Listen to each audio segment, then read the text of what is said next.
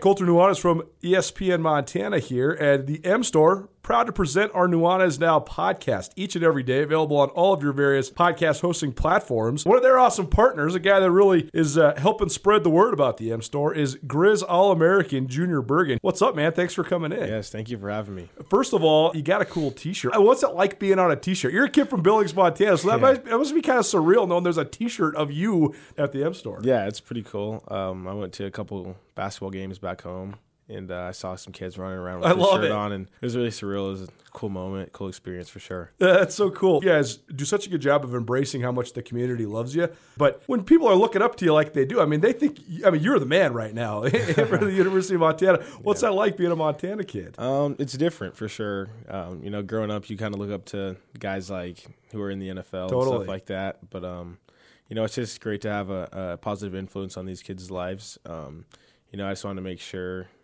uh, I set the example and lead by example and give them someone to look up to. Go check out the M Store. They're located there at the corner of Higgins and Broadway here in the city of Missoula. And you can also visit anytime online, montanamstore.com. They have all the latest and greatest, a whole bunch of original Grizz gear. And of course, they have Junior Bergen t shirts. Junior Bergen, proud partner with the M Store, as well as us here at uh, ESPN Montana. Thanks for swinging by, man. Yes, sir. Thank you for having me. The M Store, where they're all Grizz all the time. After a long couple of months, it's finally feeling like we're getting back to business as usual. But it's not the usual at all. At Missoula's Wingate, we are, as always, committed to giving you a relaxing stay at a great value. But we're also balancing the new guidelines like maximum pool occupancies and increased disinfecting to protect your health with a never ending pledge to make you feel at home when you're not. If you find yourself on the road in the Missoula area, please consider staying with us at Missoula's Wingate.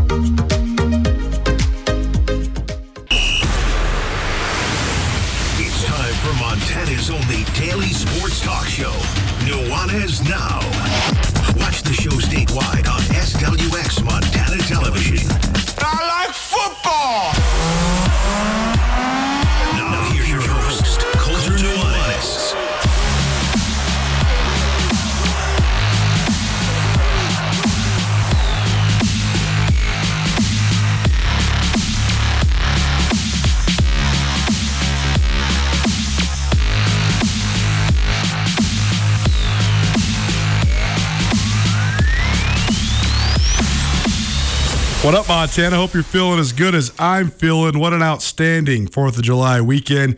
And we're happy to be back in the saddle here. It's Nuanez now, 1029 ESPN Missoula.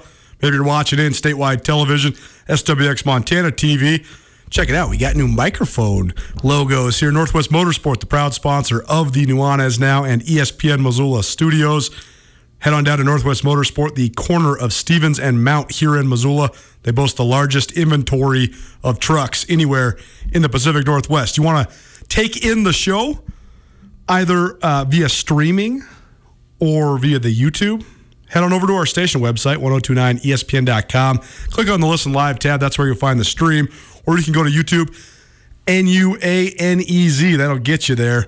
Keep on building that YouTube subscriber stuff. I, I'm liking that. I'm seeing you. Everybody's engaging. There, there's people streaming the show after hours. I know I don't look that good, but it's a good look for you guys doing the YouTube for us. Thanks to Tommy and Reese for getting that all set up as well. You want to call me, text me, you want to be a part of this show? 888 1029. That's 888 1029, 406 888 1029. You're going to want to remember that because we have some free Tagliare Deli for you a little later on. It is a Tagliare Tuesday presented by Tagliare Delicatessen. And anybody that joins in on the show, whether it's a call or a text, 888 1029. All guests will join us via the Rangitsch Brothers RV phone line. Ton of stuff to get to. Uh, I got a little notebook for everything that happened over the weekend. If you've been paying attention, we were off Friday and Monday. So a couple just quick hitting pieces of news. Here about five minutes, Brooks Nuanez, SkylineSportsMT.com, and our go-to NBA insider is going to join us. He's been watching the playoffs in full force. The NBA Finals starts tonight with the Milwaukee Bucks against the Phoenix Suns an incredibly unlikely scenario, but one I much look forward to. A good friend of this show making another appearance, Anthony Nachreiner. He was formerly the program director, sports director at KGEZ up in Kalispell, hosted a daily radio show up there for about five years.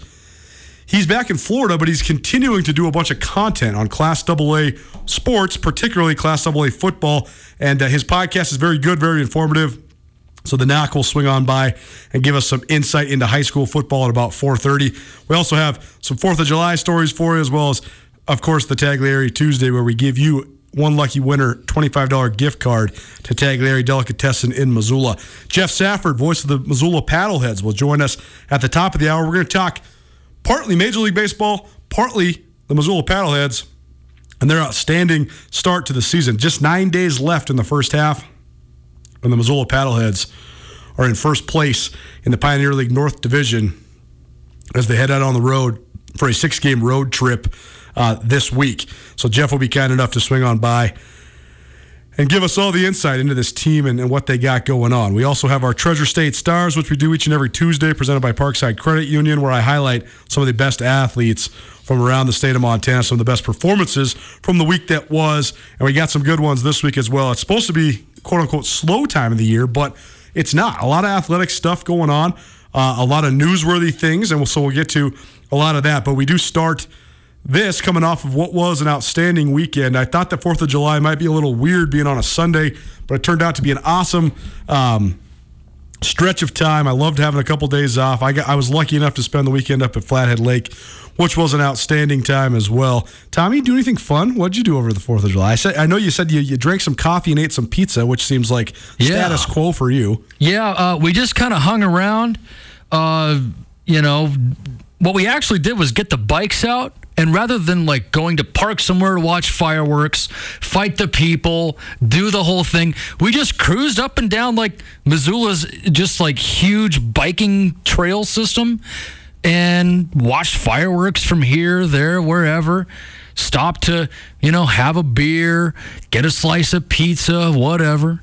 Uh, the great thing for me was that Mickey D's was open. So we did end the night with a 40 pack of chicken McNuggets and two large fries. Oh, nothing better, man, than some chicken nuggets to end your 4th of July night. You're sweating, it's hot, pack on the grease filled food. oh, baby. It was really, really, really nice. Tommy is also a proud member of the trail staff. So after you're done with Nuanez Now tonight, to switch it up, one notch on the dial. You're listening to 1029 ESPN Missoula. Tommy will be on 1033 The Trail. Uh, starting at 6 p.m. tonight. It's the new show. That's so right. Go check out Tommy's uh, great selections of some of the best new music uh, from around everywhere. I mean, he gets CDs and, and submissions from uh, pretty much everywhere on the planet, basically. Uh, also, a remote coming up on Saturday on the trail. It's the second annual Miles of Music hosted by the Montana Area Musician Association. That is MAMA for those that like acronyms from 2 to 5 p.m. Uh, along the Milwaukee Trail, which is right by my house between the Madison Street Bridge and the Orange Street Bridge. The trail will be live uh, for the, from the event with giveaways. Yeah, that'll be me. You're the one doing it. It's going to be great. Uh, so great. Thanks to all the sponsors from the trail Art Attic, First Security Bank, the Roxy, Pangea. Big Sky PR, Imagination Brewing, and Missoula in Motion. All sorts of great performers. You can find all those on the MAMA website and the Trail website as well. Uh, so uh, we're looking forward to that as well. It's a great idea last year where we didn't have much live music. So we came up with this idea that was sort of a social distanced and, and safe idea for people to watch music along the greater Milwaukee Trail. Uh, and we're carrying it over. So uh, the one name that sticks out, Elijah Jalil. Have you seen this kid, Tommy? Oh yeah, amazing. He rips, man. He was he was he's a great singer. He's a great songwriter, and uh, he's he's awesome, man. I, I, saw him at one of the food truck gatherings uh, during last summer, and uh, really talented. So there's a bunch of guys, uh, a bunch of artists, I should say, uh, that will uh, be participating in this. Nuanez now 1029 ESPN Missoula, but back to just a couple somber notes before we get to Brooks Nuanez here in about oh two two and a half minutes. Bruce Parker if you don't know the name, I don't really know how. He was involved in sports in pretty much every way you could be involved in sports in the state of Montana. He's in five, count them five, Hall of Fames uh, for his work as an athletic director, a sports information director, and everything in between. Uh, he passed away over the weekend. Bruce was a proud member of the Montana Football Hall of Fame Board of Directors. Uh, he emceed our event in Billings a couple times. He also was uh, the athletic director at Carroll College and Rocky Mountain College. Uh, he's been fighting some kidney stuff for a long time. Uh, he has diabetes and, and, he had a kidney transplant, and then it uh, he uh, he he's been struggling for a long time, so he passed away at the age of 64. So we we wish the best to his family. A life well lived. We'll definitely follow up with Bruce here um, on Bruce momentarily. Um, also, Willie Beeman, longtime coach around the city of Missoula, was uh, the head coach of the Missoula Phoenix, the semi-pro football team. Also helped out at Missoula Hellgate. He also passed away, also at the age of 64. Uh, so thoughts to both of those guys because they were both larger than life characters, both really good to me. I only really knew them in a professional capacity with me as the interviewer and them as, them as the interviewee. But uh, I enjoyed my time with both of those guys. They both had a big influence on the sporting world uh, in the state of Montana. Brooks Nuanez, SkylineSportsMT.com, I'm going to join us here in just a couple seconds. Claire Kovach, she's from Seeley Swan High School. She was most recently named the Montana Gatorade Player of the Year in track and field. So we'll talk about that a little bit later on in the show. And uh, then the last piece of news from over the weekend, a lot of news coming out of the 4th of July weekend, but Lindsey Hall, the perhaps one of the greatest female athletes to come out of the city of Missoula, especially recently, but maybe ever. Uh, she is back with the Grizz track and field program. So Lindsey Hall, one of the great both prep and collegiate athletes uh, in track and field. She was a six time state champion in high school at Missoula Big Sky, four other runner up finishes as well. And uh, then she was a multiple time All American and a multiple time record setter at the University of Montana in the multi athlete sports, both the heptathlon and the pentathlon. She broke and rebroke the women's pentathlon, excuse me, heptathlon record during the outdoor seasons during her her career. So Lindsey Hall back in the fold with the Grizz. Brooks Nuanez is now joining us. We go to the Rangitsch Brothers RV phone line to welcome him in. He is my go-to guy at SkylineSportsMT.com. By the way, SkylineSportsMT.com, we printed our five-part series. I was lucky enough to go to the uh, NCAA basketball tournament in Indianapolis this year. Took in 14 games in four days. Took uh, copious amount of notes and turned it into what turned into a mass a massive project, a, a five part series. So I was working on it, working on it, working on it. Finally, I decided to roll it out over the uh, long weekend. So four of the five parts are published. The fifth one will be live tonight. So if you need some additional reading or you want a fun story about a couple Montana boys in Indy, go check out SkylineSportsMT.com. But Brooks is here to talk more importantly about a couple other issues. We're going to talk about a little bit about the name, image, and likeness uh, rule that was passed uh, last week, and uh, but more importantly, mostly about the NBA file. So Brooks, thanks so much for being with us. How was your Fourth of July weekend? Absolutely, man. Yeah, Fourth of July was great. One of my favorite times of the year. Uh, kind of fell on a funny day with a Sunday, uh, but overall, it was it was a great time. Had some a lot of rain and then some great evening weather, so it was wonderful. You and I have been exchanging messages on the Twitter machine as we are prone to do, and one thing we've been really uh, that's been sort of this avalanche, this windfall. It's only been six days, and this has already uh, become just a whirlwind across college sports. Two weeks ago, the Supreme Court rules unanimously, nine to nothing, that the NCAA and therefore its member schools can no longer inhibit or regulate or ban the play the the, uh, the pay of college athletes. Then on July 1st, this goes into effect. Goes into effect in 12 different states immediately, but also there's a lot of gray area here in the rule. We're not here to d- dissect the rule or the Supreme Court ruling as it was but rather, I just want to get a quick thought from you, Brooks, because we've seen this blow up across Twitter, across social media. Big time athletes, or any athletes really of that matter, uh, are all shopping their services in terms of their ability to be a brand promoter and endorser, things like that. Uh, you sent me a tweet about Spencer Rattler, uh, the quarterback from Oklahoma, who's making $125 per Twitch video. He's already made thousands of dollars just in the week that this has been live. So uh, I know that there's this is an ever evolving um, circumstance, and this is going to have so many positives and so many negatives that there really is no way to fully decipher this until we have been in this climate for an extended period of time. But here we are, just six days in. Your thoughts on name, image, and likeness at the collegiate athletics level? I think it's very interesting. Uh, it's a slippery slope in a lot of good ways and a lot of bad ways. Uh, it's really hard to project how it will all play out one of the interesting things I, I've seen is large companies such as Bleacher Report and several different talent agencies uh, starting to promote NIL, name, image, and likeness, starting to sign athletes to what I would perceive as contracts, which I would love to look through. Um, the most interesting one I saw was a gym that has seven locations throughout Florida is offering every single University of Miami football players five thousand, six thousand dollars, excuse me, to promote their gym, a total access fitness style of gym. Uh, so $545,000 in total commitment of marketing just to any University of Miami football player seems like a pretty good re- recruiting pitch, and the coaches don't even have to spend a dollar of university money. I think it changes the landscape in many ways. Very early still, so we'll see how it plays out. Um, again, a slippery slope, I think, in, in a lot of ways that could be scary for the idea of what amateur athletics means. We are going to continue to dissect this. I actually imagine we will probably talk about this at the very least weekly, if not daily, on this show for the foreseeable future. Uh, but the one point that I want to reemphasize is I've seen a take on Twitter from the old guard, a lot of the people that analyze the financial portion of sports in general, guys like Darren Rovell and people like that.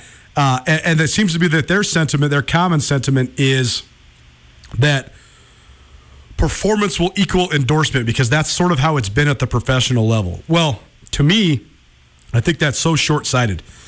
I think if you're a collegiate athlete that knows how to market yourself to the proper channels and the proper people, I think quite literally every single college athlete in the country that plays a revenue sport and or comes from a town where there's any sort of hometown pride will be able to monetize their name, image, and likeness. It seems to me that it won't matter if you're a seventh string defensive end from Stevensville, Montana. If you got somebody that's in your corner and you know how to sell yourself, you can get a little bit of money from them. Are you going to be getting paid outrageous amounts of money, tens of thousands of dollars? Definitely not. But I do think there's an opportunity for uh, monetization, literally, no matter who you are, if you know how to operate that. And then what does that do then to the landscape of college athletics? It remains to be seen. Brooks Nuanez is joining us here on Nuanez Now, 1029 ESPN Missoula. Maybe you're watching in statewide television, SWX Montana TV. All right, Brooks, let's talk NBA playoffs. The Matchup is set. Game one is tonight. It's the Phoenix Suns versus the Milwaukee Bucks. The Suns into the NBA Finals for the first time since 1993. Oh, by the way, that's when Charles Barkley had the best season of his career as the MVP of the NBA. And that then led into one of the great duels in the history of the NBA Finals. The numbers for Michael Jordan and Charles Barkley in that 93 Finals, iconic. And uh, sort of something that gets, gets lost in the lore of this whole thing because those two guys were coming off of the first run of the Dream Team in the Summer Olympics the year prior. Charles Barkley talks extensively in Jack McCallum's book about the Dream Team, about how that ignited his uh, his desire to prove that he was the best player in the world, even on top of Michael Jordan. Then he went out and did it and led the Suns to the NBA Finals in an MVP season. But that was a generation or more ago. Meanwhile, you have the Milwaukee Bucks into the NBA Finals for the first time since they were led by guys named Lew Alcindor and Oscar Robertson. It's been a full 50 years since the Milwaukee Bucks were into the NBA Finals. I know, Brooks, you and I both love the NBA. We dive into this uh, and we know all the players, and, and so uh, the intricacies of our fandom of this. Um, are well stated on this show. And so I know you and I are both looking forward to this NBA Finals. But what do you think of this matchup from a broad perspective? Because on one hand, you do have some some good rising stars like Devin Booker and DeAndre Ayton. You have an established name like Chris Paul, but also you have the Milwaukee Bucks, a small market team that's missing their superstar in Giannis Antetokounmpo, at least for now. So, what do you think of just the overall matchup of this finals, just in terms of maybe the exposure that the NBA might garner here these next couple weeks? Yeah, it's great. I mean, I think it's great for the league to get some new blood in there. We, we've talked a lot uh, extensively in college athletics as well as pros. We call it the blue bloods, the, the, the teams that are always around, the New York Yankees of the world. Sometimes it's nice to see a smaller market team like the Milwaukee Bucks make a run to the finals. As you mentioned, hopefully uh, Giannis Antetokounmpo can play this series. I think that there's a chance. I think that they're quite hopeful for it. I thought his injury was pretty significant. You know, I had put his the chance of an ACL tear there quite high when I saw it. It reminded me a ton of Joel Embiid, uh, who missed 20 plus games this season with a very similar injury. Uh, hopefully, Giannis comes back because I think that that will put some legitimacy on this on this title. I think across the board, no matter what, there'll be legitimacy because of the challenges of the short off season, the challenges of a COVID-ridden um, bubble season last year, plus this season as well, dealing with the pandemic through and through. So no matter what, the, the, the trip to this finals was well deserved and earned by both these teams. But I think if Giannis gets back, it'll it'll add a little bit of that star power. Khris Middleton, the small forward for the Milwaukee Bucks, is such a good player, an all-star this year. He's going to play on the Olympic team but not necessarily a household name when it comes to stardom. So I think that when Giannis comes back, he gives a little bit, little, little bit more legitimacy to the idea of superstars and the big bright lights of the NBA Finals. But watching Chris Paul and his fifth team turn the Suns around, who, as you mentioned, have not made the playoffs for years, let alone made a run in the playoffs. It's great to see Chris Paul make his first finals of his career, as well as have a really good chance to win it. I love the I love that core of of, of Chris Paul, Devin Booker, and DeAndre Ayton. I think it's one of the more talented teams as well as you know a really a deep bench for for some guys that maybe not aren't household names like Cam Payne.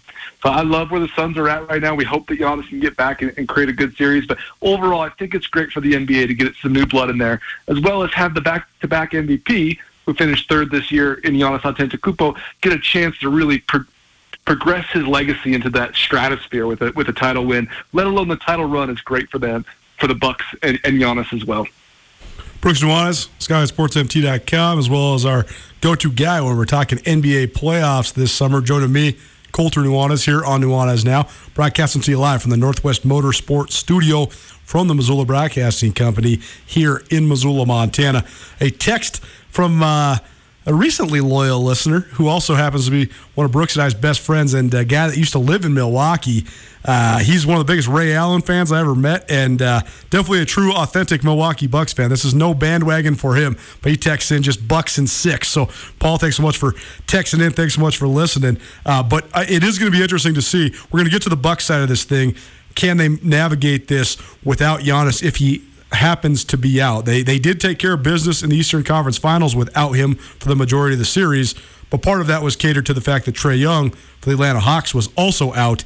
But let's talk about the Suns first, Brooks, because to me, I find it actually sort of ironic that at the beginning of this decade, when LeBron James made his move uh, from the Cleveland Cavaliers to the Miami Heat infamously, and, and there was this whole narrative that began about super teams.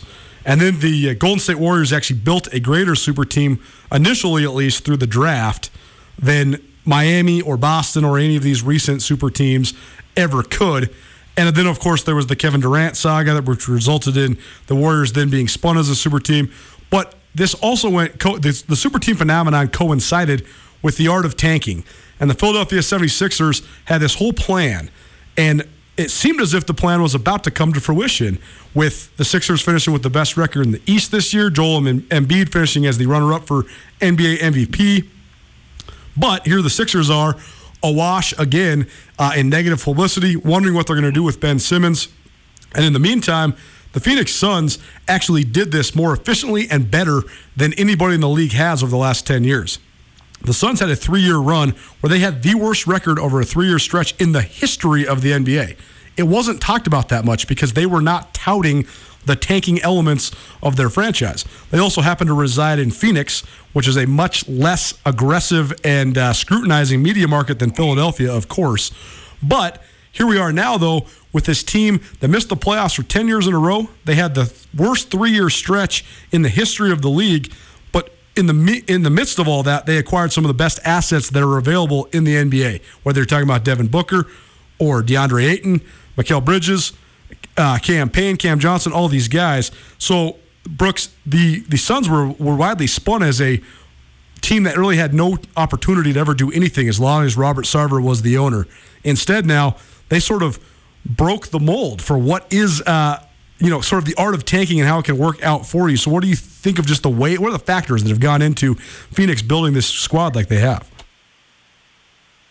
Well, it's a lot. I mean, it starts at the front office, and I, I, it's always interesting when you see a front office who tanks to accumulate picks and to try to gain depth with young players, and then that GM who did all that work gets outed, and that's what happened with the Suns. You know, Ryan McDonough was the was the GM for five years during most of that tanking, and then recently, I think in 2018, James Jones was named G, uh, GM, former Heat player, one of the better uh, spot shooters of his generation. Yep. And he he won the, the general manager of the year this year. And I think that James Jones has completely changed that culture. He's been a part of championship cultures.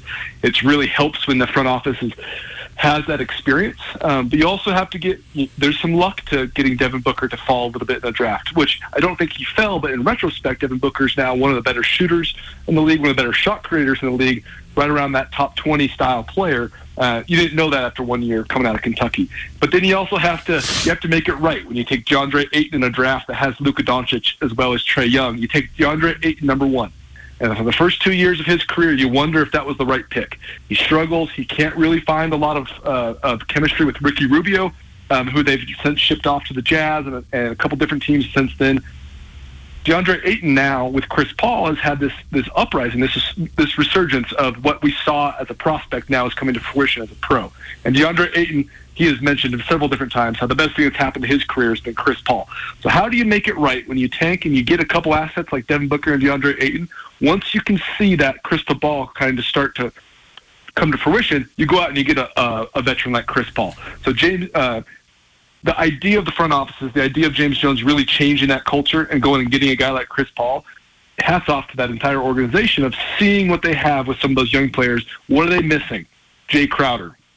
Pay him not a metro minimum. Actually, pay him a pretty solid contract. He is a pest on on the defensive end. He can hit shots.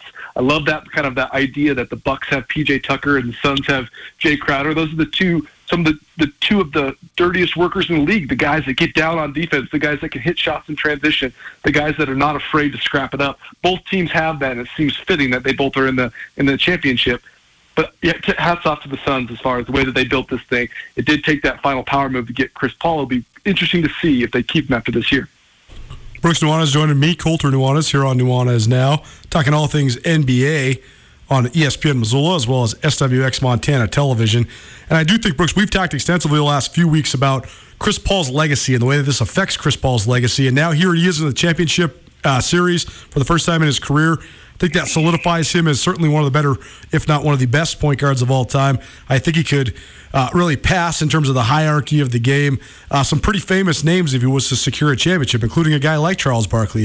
I think that their their legacies would have to be sort of paralleled. A guy like Kevin Garnett, guys like that. You know, maybe he surpasses a guy like John Stockton definitively if he gets a championship. But to me, one of the parts about the the Chris Paul legacy that I think is sort of been adjusted by this. Um, these last several weeks, uh, but this season overall is exactly what you're talking about. The leadership, the development of DeAndre Ayton, the development of Devin Booker, how important Chris Paul has been to that development. And then you look at Chris Paul's career, and I think that this situation at the back end of his career, on first of all, is one of the great uh, finales to anybody's career. I mean, it's it's right up there with John Elway leading the Broncos to back-to-back Super Bowls in the twilight of his career. We've never really seen this in the NBA, where a guy has an opportunity to stamp his legacy, not just as a sort of contributing member to a championship team, not just getting a ring late, but rather as an All NBA player. Uh, I mean, Chris Paul was second team All NBA this year and finished fourth in the MVP voting. So it's not as if he's some sort of slouch, or it's not as if it was everybody else carrying the load. He was still carrying the load for this team. But I think that this, more than anything, solidifies that when Chris Paul has guys that are willing to let him lead, like he did early in his career when he was leading guys like David West and Morris Peterson to heights unseen with the Hornets and then later in his career with the Thunder last year, a team that was not supposed to be uh, any sort of a playoff contender, but then gets into the playoffs and, and performs admirably in the first round. And then this year, I think it basically points to the fact that the, the situations that he had, Chris Paul had, with the, both the Clippers and the Rockets were a lot more toxic than maybe people gave them credit for.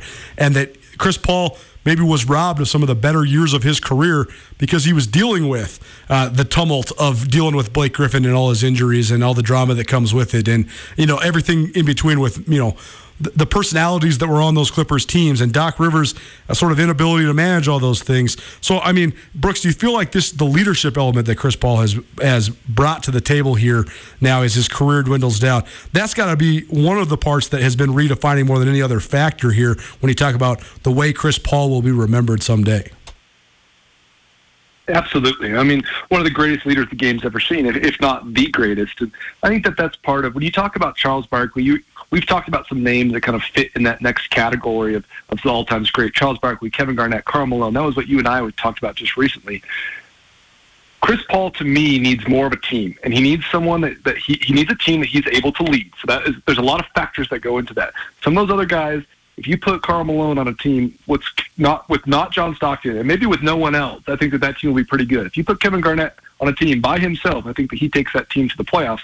Um, I don't know if that's true with Chris Paul. So that's the part of how do we define that? A little bit ambiguous when we talk when it comes to teammates. How's how, the, one of the best team players around? Chris Paul has never been on a team except his first year um, in the league that has not been above 500. Every single team that he's been on, five in a row, have improved their winning percentage with Chris Paul arrives. I think that's a huge portion of it.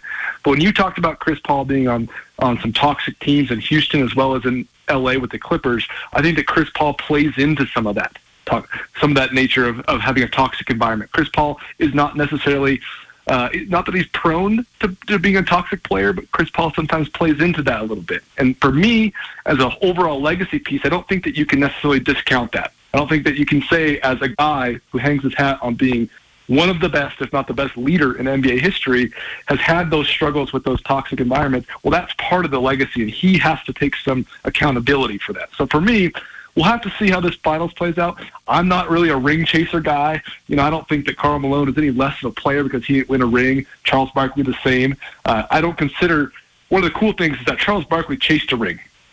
Kevin Garnett chased a ring. Kevin Garnett goes to, to to Boston and wins a ring. Charles Barkley goes to Houston, teams up with some of the greatest players of all time trying to win a ring. Chris Paul's never chased a ring like that. He went to Houston, of course, created a little bit of a power team there. But when he goes to Oklahoma City, not by his will, he throws down. They asked him. They said he could sit and they could tank, and he said no, and he got that team to the finals uh, or to the to the playoffs, as you mentioned, in a very admirable admirable first round performance. But this Suns team is the same. This is not chasing a ring by going and being the best player and a big time leader on a team that hasn't made the playoffs in a decade. That is not ring chasing. So so impressive for his legacy to get to the finals. We'll have to see how it plays out, but right now it's definitely improved his legacy tremendously there's so many different factors too because I often think that when we glorify guys in their greatness, then we often demean the guys they played with to try to accentuate arguments. In other words, Charles Barkley, there's this notion that he didn't have as good a teams as some of the guys he was losing to. He didn't have as good a teams as Isiah Thomas's Pistons or as Michael Jordan's Bulls. But in reality, Charles Barkley spent the first portion of his career playing with guys like Moses Malone and Julius Erving. Then he played with guys like Kevin Johnson and Dan Majerle, and then he played with guys like Hakeem Olajuwon and Clyde Drexler. So a lot of good players there, and that argument could be made across the board. But uh, we'll continue to keep track of this conversation about Chris Paul because I do think it's an important one because he's always been one of my favorite players. But Brooks, we'll get you out of here on this. The Milwaukee Bucks are certainly shorthanded in this series. Uh, they are certainly the definitive underdogs in this series. I don't think very many people are betting on uh, either theoretically or tangibly on Milwaukee to uh, do much more than maybe stretch this thing to six games without Giannis Antetokounmpo. So where are we at with the Bucks if they were to pull a, a, gigantic upset? What would it take? Do they need Giannis back, or can they figure out a way to get this done without their superstar? It's crazy, man. It's a good question. I, I, I do think clearly that Giannis helps. You know, I mean, there's no way around that. But I love some of the matchups. I think Jrue Holiday is one of the, is, is the best defensive uh, point guard in the league. I think that matchup with Chris Paul is just going to be an absolute throwdown. I love every bit about it. I also love the idea of what does that Brook Lopez, DeAndre Ayton matchup look like? Because Brook Lopez can pull you away from the rim, and Brook Lopez can shoot, can hit the three at a high clip. And DeAndre Ayton has had five blocks in three playoff games. He's had 20 rebounds in two playoff games. What can they do to pull DeAndre Ayton away from the rim a bit? I like that matchup as well. And then Khris Middleton still a, a very uh, high level scorer. Khris Middleton can get to spots. One of my favorite things about him is that he'll get to the same spot three possessions in a row. He'll get to 17 feet just off the elbow, and he's just nailed. He's wet, wet, wet. Everything about Khris Middleton's game I enjoy. I love the idea that if Jay, Drake, Jae Crowder starts to settle in with guarding Khris Middleton, and then game three maybe, let's even say game two, Giannis comes back. One of those guys is about to get loose. If Giannis is at all healthy, let's call it 75% or better, I love the idea that all of a sudden Jae Crowder might have to pop over to, to Giannis who that's a whole that's a lot to deal with. And all of a sudden now Khris Middleton's going to get Malik Monk or someone who someone who's may not, maybe not ready to guard at that high level of a score. So I think the Bucks have a really good chance. I would not call it um, a huge upset by any means if they were able to pull through. Um, I still lean on the Suns a little bit. I like where CP3 is. I like the momentum. I love Monty Williams. What he's done with that crew seems like a lot of love and a lot of chemistry there with the Suns. Uh, Mike Budenholzer struggled some in the playoffs. We'll see if he sticks around. If he can pull this off, clearly he would. I still lean on the Suns, but I think it's closer than the books say. Brooks Nuanez joining us here on Nuanez Now. Thanks so much for making some time today, man. We'll probably catch up with you either later this week or next week. But in the meantime, be well. You're the best in the biz when it comes to the NBA. Thanks so much for joining us. Thanks to Brooks. The Suns six point favorite tonight. 7.05 p.m. tip. We will have all of the coverage for you here on 1029 ESPN Missoula. So keep it locked right here as the. Uh, right after Nuanez now, we'll uh, just get you a little national coverage leading into the pregame, leading into then the NBA Finals. You want to go watch the NBA Finals? You want to bet on that six uh, point spread? Head on down to the Silver Slipper. Silver Slipper has uh, Sportsbet Montana kiosks as well as 55 TVs for you to watch all the action on whether it's the NBA Finals, the match, whatever you want. Silver Slipper will have it on for you. Drink specials every day 20 Keno machines, a liquor store, and pizza. There's nowhere else you should be watching your favorite team at the Slipper. It's all about great food, tasty drinks, and the urge to have a good time. Stop by today and see why the Silver Slipper is one of Montana's best kept secrets. Anthony Nachreiner, formerly of the Nach On Sports, he's still got the Nach On Sports podcast. They're doing a great job getting you ready for Class AA football. He'll help us get ready for the Class AA football season right after this on Nuanez Now. Keep it right here, 1029 ESPN Missoula, SWX Montana Television. Sportsbet Montana is powered by the Montana Lottery. Join in on the excitement for Sportsbet Montana by betting on your favorite sports and teams both collegially and professionally. There are multiple ways to bet, including in game, which gets you into the action live as the game unfolds, and parlay betting, where you could have a chance to win big. Sportsbet Montana is a secure and interactive way to win while watching your favorite sports. Bets can be placed securely on the mobile app while at an authorized Sportsbet Montana location or by using the Sportsbet Montana kiosk located at approved vendors. Montana bettors have wagered more than $28 million since Sportsbet Montana launched almost a year ago, and in that time, bettors have won more than $25 million. Sportsbet Montana's retail partners have more than $1.7 million in commission. Head on down to your authorized Sportsbet Montana locations and get in on the fun today. It's Nuanez now on 102.9 ESPN Missoula. Watch the show statewide on SWX Montana Television.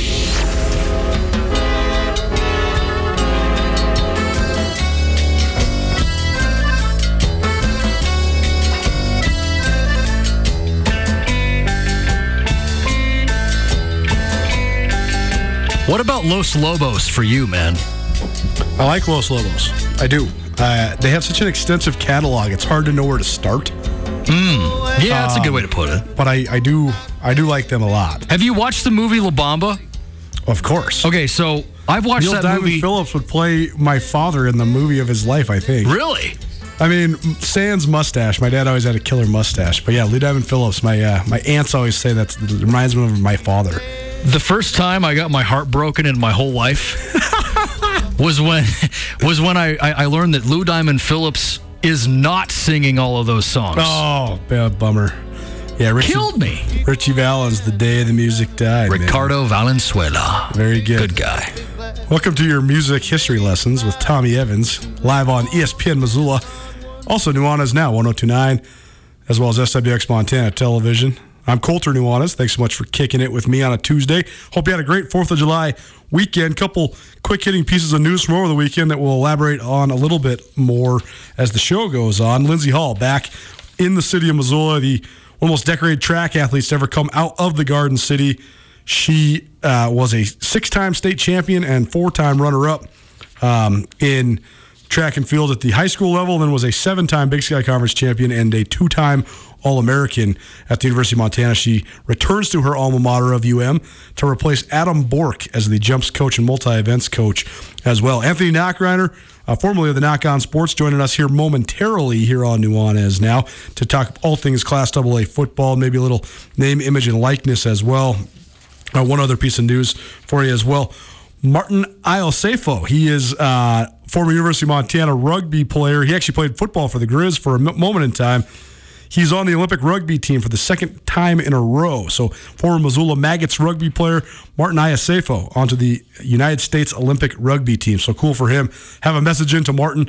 Hopefully, he can join us here on Nuanez Now. We go now to the Rangitsch Brothers RV phone line. You want to be involved in this conversation? You got questions for myself or Anthony Nachreiner, who joins us now. Give us a text 888 1029. That's 406 888 1029.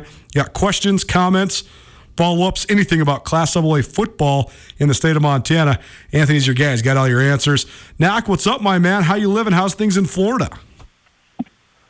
Uh, just getting ready for it sounds like the outer bands of a tropical storm. It looks like hurricane season is deciding to really start up here in July. So, but no, I'm, I'm all good, man. It's uh, great, uh, warm weather down here, and uh, lots of rain. A lot more than what you guys are getting right now. We have lots to talk about with you, Anthony, uh, including about your, your new podcast with Class AA football and uh, maybe some thoughts on some of the best teams and best players coming into this fall. But first and foremost, I know you're a, a well educated sports guy, and this is the number one talking point in sports circles, especially in anybody that has covered or follows college athletics, and that's name, image, and likeness, the new rule that was passed less than a week ago uh, basically saying that all college athletes can monetize their name, image, and likeness. Uh, there's so many layers to this thing. It's going to be endlessly controversial as we continue uh, marching through uh, and navigating what is completely unknown waters. But just briefly, your thoughts on name, image, and likeness. I think this is the right way to go. I think this is probably the best way to go in terms of everybody getting um, their own money. I mean, listen, essentially now college football players can be their own uh, reps, their own, uh, and not agents to a degree, but their own sales reps selling themselves. I think this is the best way to go. It does really prepare you for the real world, whether it's you're in sales or you're just trying to sell yourself to a company uh, in whatever field that people, uh, college football athletes are in. So I think this is great. I like it. Um, I think the most interesting thing, as you talked about, Colter, it, it does have a ton of layers to this. But my curiosity is, is how much free reign – do athletes have? Because again, um, I know the schools. It, sounds like do have to sign off on this to a degree. So I don't think there's as much freedom as everyone thinks there might be. I think there still has to be obviously schools checking. Okay, hey, are we okay with this? All those types of things. Because again, we're, we're entering brand new territory here, and I'm sure there's going to be bumps. Uh, you know, there's going to be all kinds of things that come along with this. Uh, so for me, I think that's the most interesting part. How much freedom is there truly for these college athletes to monetize their name, image, and likeness? And how much do the schools actually have to check um, and say, okay, hey, no, you can't do that, or we err against it, stuff like that. That's really what is curious for me going forward here. Is we've, as we've been a week through. I know we've seen some athletes already do this thing, but what what's going to be next? What's going to happen if if something somebody says no? You know what I mean? I absolutely know what you mean. Anthony Nachreiner joining us on the Rangitsch Brothers RV phone line. It's going to be, there will be lawsuits over this for sure because schools are already starting to put out rules. The Supreme Court already ruled that schools can't make rules, but there has to be rules in place for this to have any structure. And so there's there's going to be uh, there's going to be some gray area here where, like right now, the University of Montana put out their policies and. Um, they are going to not allow student athletes to endorse things like alcohol, tobacco. Okay, I think that's fine. But then there's going to be some gray area where what happens if some schools do allow that, or what what happens if some schools allow this and not that? There's going to be a lot that, that plays out here, and I think that there's no real way to predict it except for watching it to play out. So we will do exactly that. We'll circle back around on this subject, but let's talk all things Class AA football. First of all, Anthony uh, made his name here in uh, Montana as the voice of the Flathead Braves, as well as uh, hosting a great daily talk radio show for a handful of years up there uh, in Kalispell, KGEZ, uh, the best sports talk there in the Flathead. And uh, you gained some pretty good acumen when it comes to Class AA football, and you're continuing to do that. Continue to stay in the game a little bit with your podcast, previewing some of the Class AA action. So give the people sort of a tease on this thing. How's the podcast been going, and, and where can they find some of your, your great uh, work as all of a sudden, wow, call, uh, high school football, excuse me, is uh, just around the corner? Uh, it's really exciting. I mean, uh, it's interesting. It's completely different. I, I, do one episode a week versus doing, you know, five days a week of talking, trying to figure all that out. Um, still working on uh, some things in terms of getting a board. I think I might have just figured out how to be able to do uh, interviews now uh, through my computer and everything else because, you know, when you work for a station, all the equipment's there when you work for yourself, you got to find all the equipment. You got to find that it works. I've had to like return some boards already, so it's been interesting, but it, has been fun. Um, like I said, I mean, I know I'm not in Montana anymore, uh, but Montana's still close to me. I still have a ton of contacts there, so I thought, you know what, this would still be great. I'm still kind of implementing and, and acclimating myself into uh, my old town and kind of catching up with a bunch of people uh, that I used to know when I covered this area before I moved up to Montana. But I think it's just kind of the best of both worlds. I still love Double A football up there. I still know quite a few of the players, uh, the coaches as well, and obviously you guys, uh, the media as well. So I, I just think this would be great to, to kind of keep and keep the audience going here uh, with Double A football. And there's just so much to talk about. It's just great. I mean, one thing that I love, especially this year uh, Colter, and I know, I know we'll get into it as well, but just quarterback play uh, this year for Double A football is really, really good between uh, Caden Hewitt, Isaiah Claunch.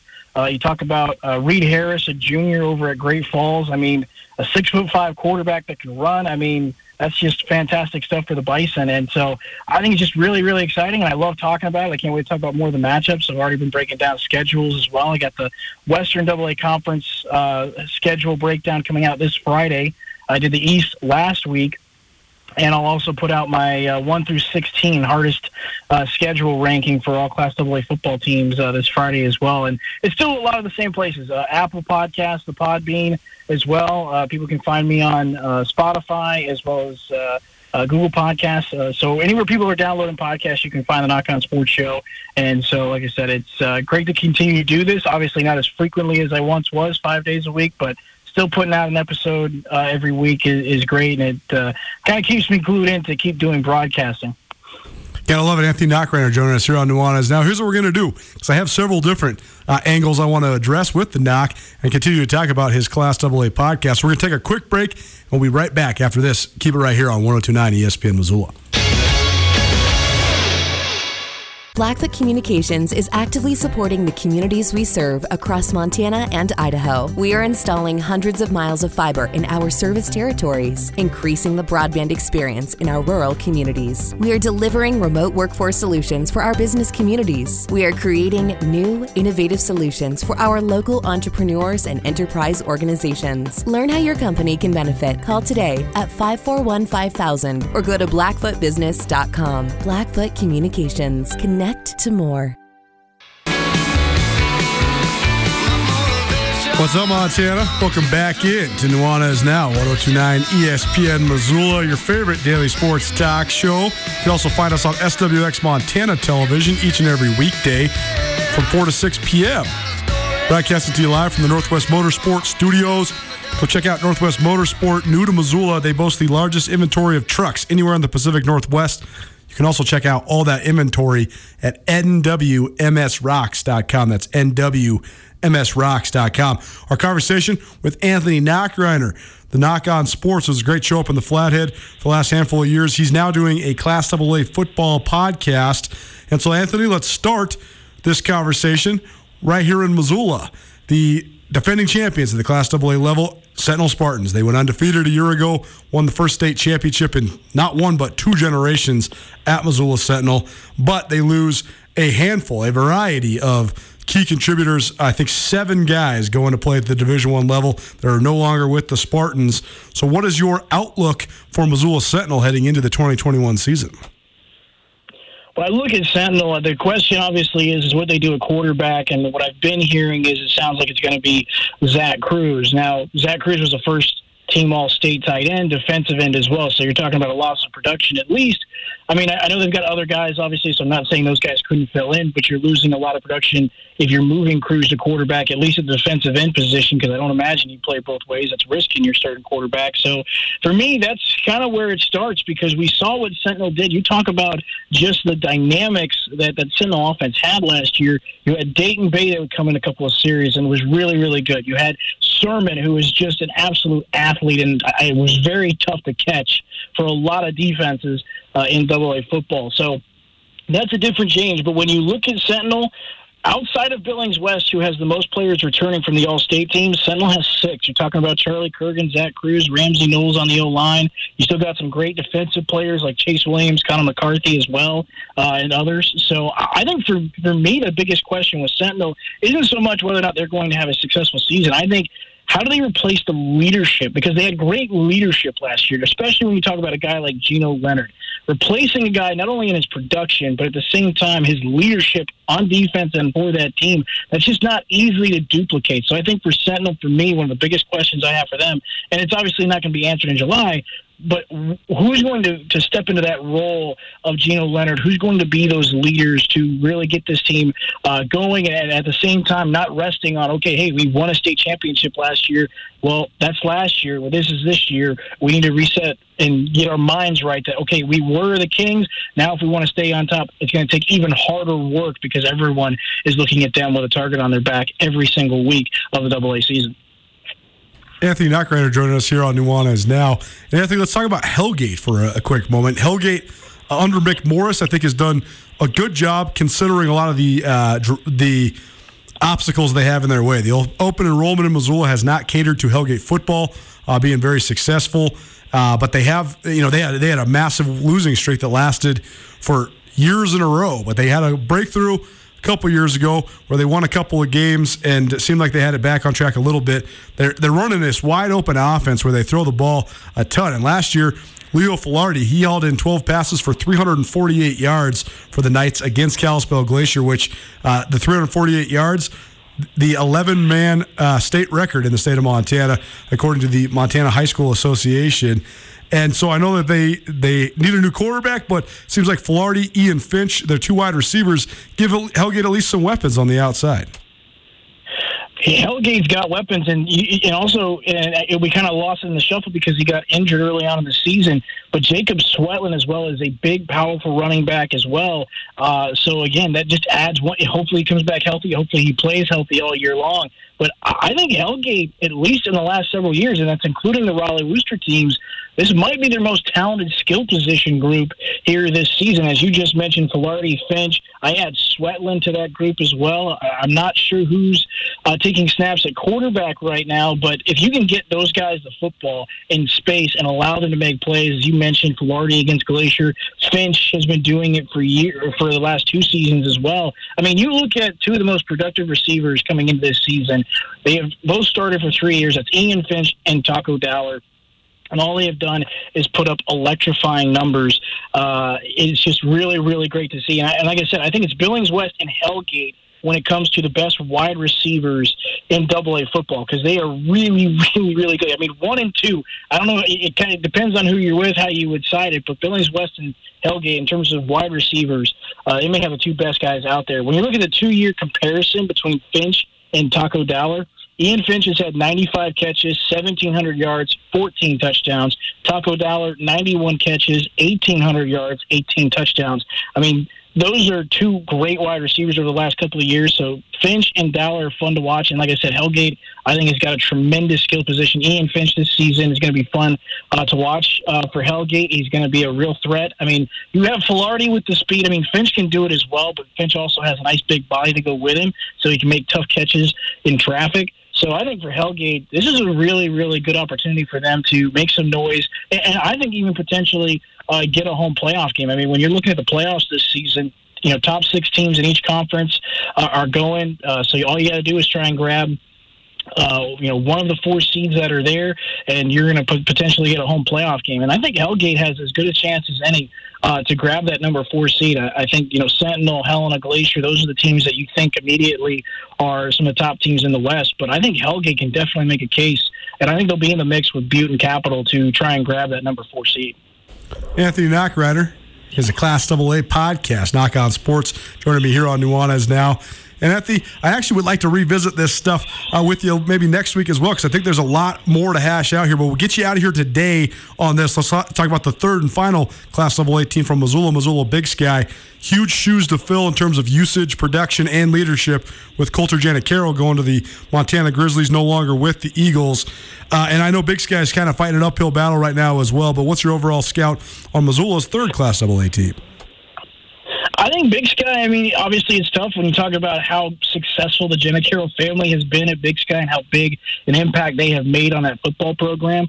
But at the same time, too, the cupboard's not bare for this team. Uh, you look at Louis Sanders, uh, you know, he had 27 catches, 372 yards last year, touchdown did some great things on defense, had four interceptions, was the team leader. He's coming back. You got Trey Reed as well on the outside. Uh, you look at Colby Jensen, the only All State player for uh, Big Sky last year. He's coming back as well. So while Jack Harrell's not coming back, there's not another one uh, going through Big Sky High School. I, I think Big Sky has some great talent. I think they're going to be again. It's going to be really competitive. But again, just like Hellgate, just like Sentinel, they got to figure out what they're going to do at the quarterback position. Again, what kind of size are you going to have up front?